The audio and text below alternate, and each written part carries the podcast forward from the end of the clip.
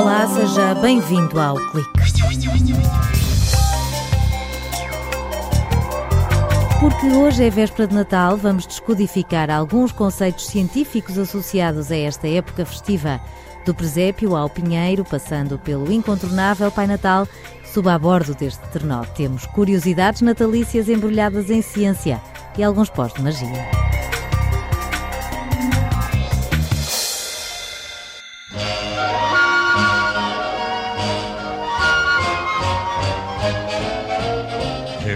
Comes Santa Claus, here comes Santa Claus, right down Santa Claus Lane. Vixen and Blitzen and all his reindeer are pulling on the rein. Bells are ringing, children singing, all is merry and bright. Hang your stockings and say your prayers, cause Santa Claus comes tonight. Vem aí mais uma noite de muito trabalho para o Pai Natal. O velhinho gordo das barbas brancas mantém a imagem de marca.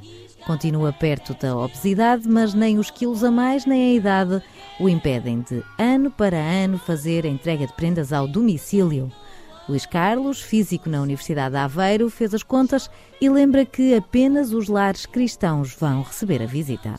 Dessa população, pode-se estimar que cerca de 2 bilhões de crianças comemoram o Natal e, portanto, têm que ser visitadas pelo Pai Natal. Considerando, portanto, que em média podemos ter entre 3 a 4 crianças por casa e sabendo que o Pai Natal só entrega presentes às crianças bem comportadas, isso dá um número à volta de 100 milhões de casas que o Pai Natal tem que visitar. Partindo do princípio que a distância entre duas casas é de cerca de 1 km, o Pai Natal faz uma média de mil visitas por segundo.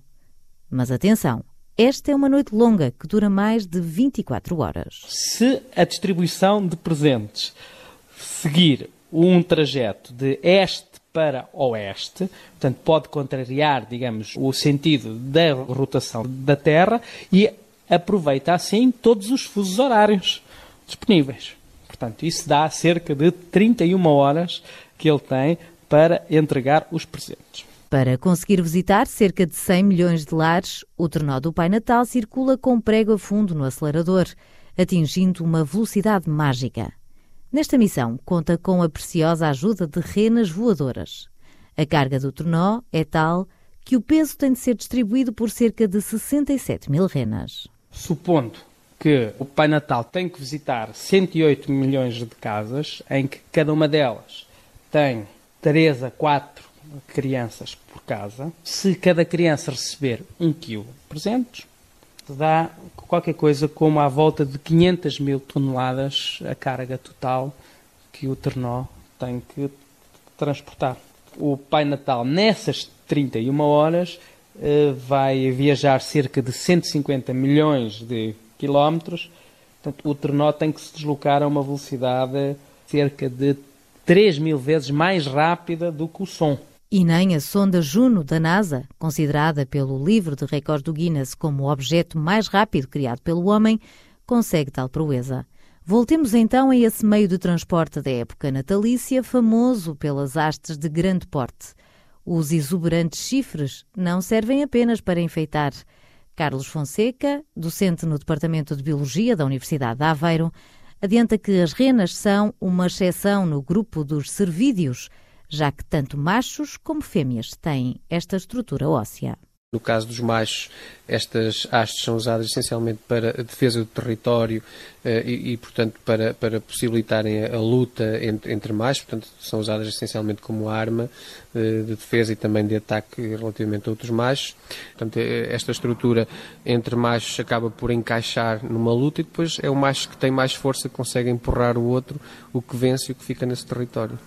No caso das fêmeas, são usadas essencialmente para defesa e defesa das crias pós-parto, quando elas ainda não são independentes. Normalmente, quando uma cria está ameaçada por um determinado predador, elas acabam por se colocar à volta da cria, portanto, viradas para fora, viradas para o predador, portanto, numa situação de intimidação desse, desse mesmo predador. Já falamos do trenó, das renas, do Pai Natal, faltam os presentes.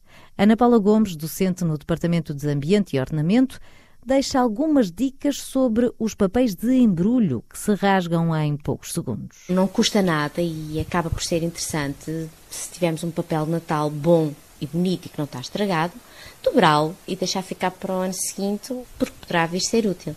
Porque é que nós não embrulhamos os presentes em papel branco e não decoramos nós próprios o papel branco, ou com o desenho das crianças, ou com uma frase bonita, ou com um elemento interessante decorativo que se recortou de alguns, e um papel branco tem impactos ambientais muito menores que um papel colorido, que é muito carregado em tintas e que tem que ser lavado nas unidades de reciclagem. Tudo depende da imaginação de cada um. Já se sabe que reciclar é sempre que o homem quiser.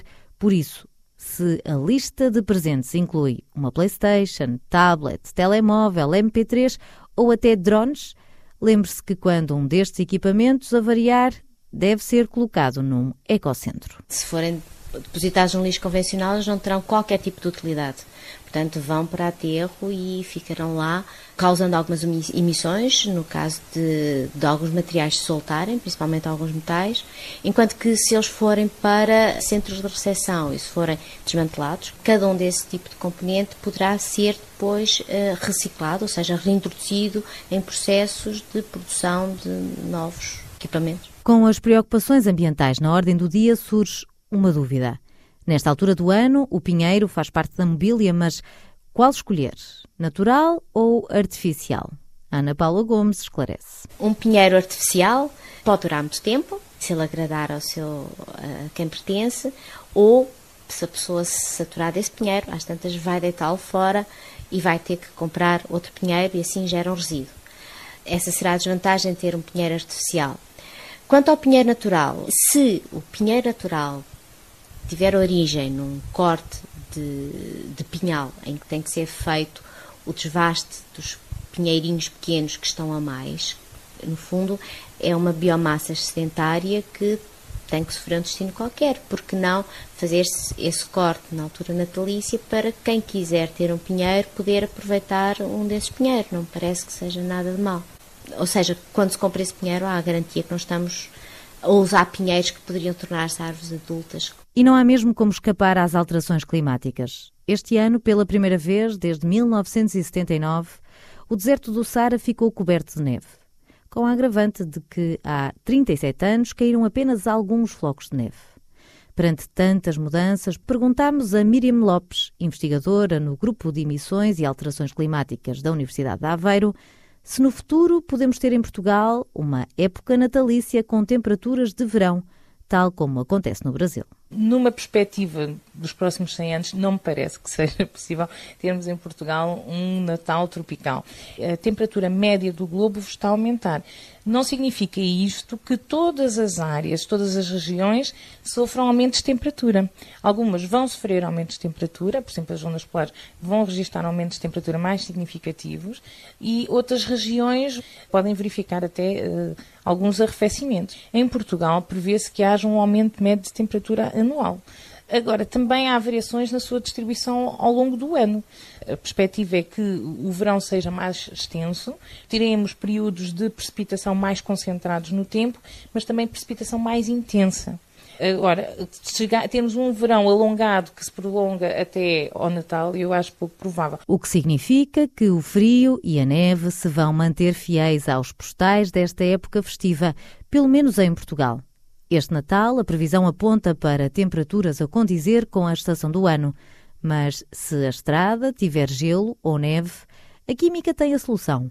Paulo Ribeiro Claro, docente na Universidade de Aveiro, explica por que razão se salpica o piso com sal? Em geral, a água, quando tem qualquer coisa dissolvida, quando está suja, congela sempre a uma temperatura inferior aos seus 0 graus eh, habituais.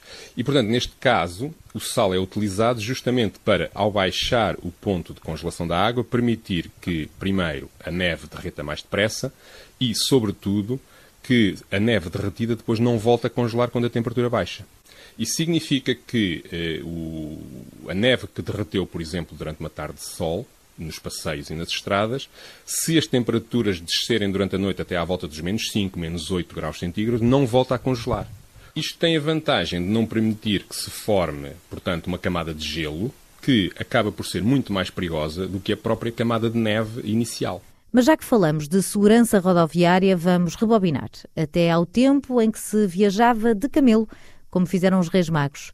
O biólogo Carlos Fonseca desvenda o mistério das bossas e revela que servem para armazenar não água, mas energia. Apesar de haver a ideia de que nessas bossas eventualmente poderá estar a água, essa ideia é, é errada porque o que temos ali é gordura, embora a degradação dessa gordura, o metabolismo dessa gordura possa de alguma forma gerar água. Portanto, essencialmente, o camelo retira dali energia e uh, o metabolismo uh, da gordura pode, por processos relacionados com a respiração, também uh, extrair daí a água, portanto, e usar a água no seu metabolismo normal. Personagens incontornáveis do presépio, os Reis Magos são a imagem do conhecimento e da sabedoria. Foi há mais de dois mil anos que o menino Jesus nasceu em Belém, numa morada humilde, que não tinha rua nem número de porta. Sem GPS, Gaspar, Melchior e Baltazar encontraram o caminho, seguindo o rastro de uma estrela. De noite, pois claro que durante o dia as estrelas não se veem, mas Alexandre Correia, astrofísico da Universidade de Aveiro, garante que elas estão lá. As estrelas durante o dia ficam exatamente no mesmo sítio.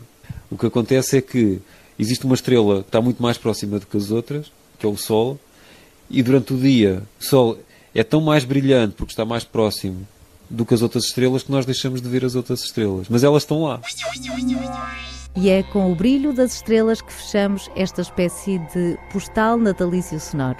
Desejo-lhe um Feliz Natal. Temos encontro marcado na próxima semana. Até lá.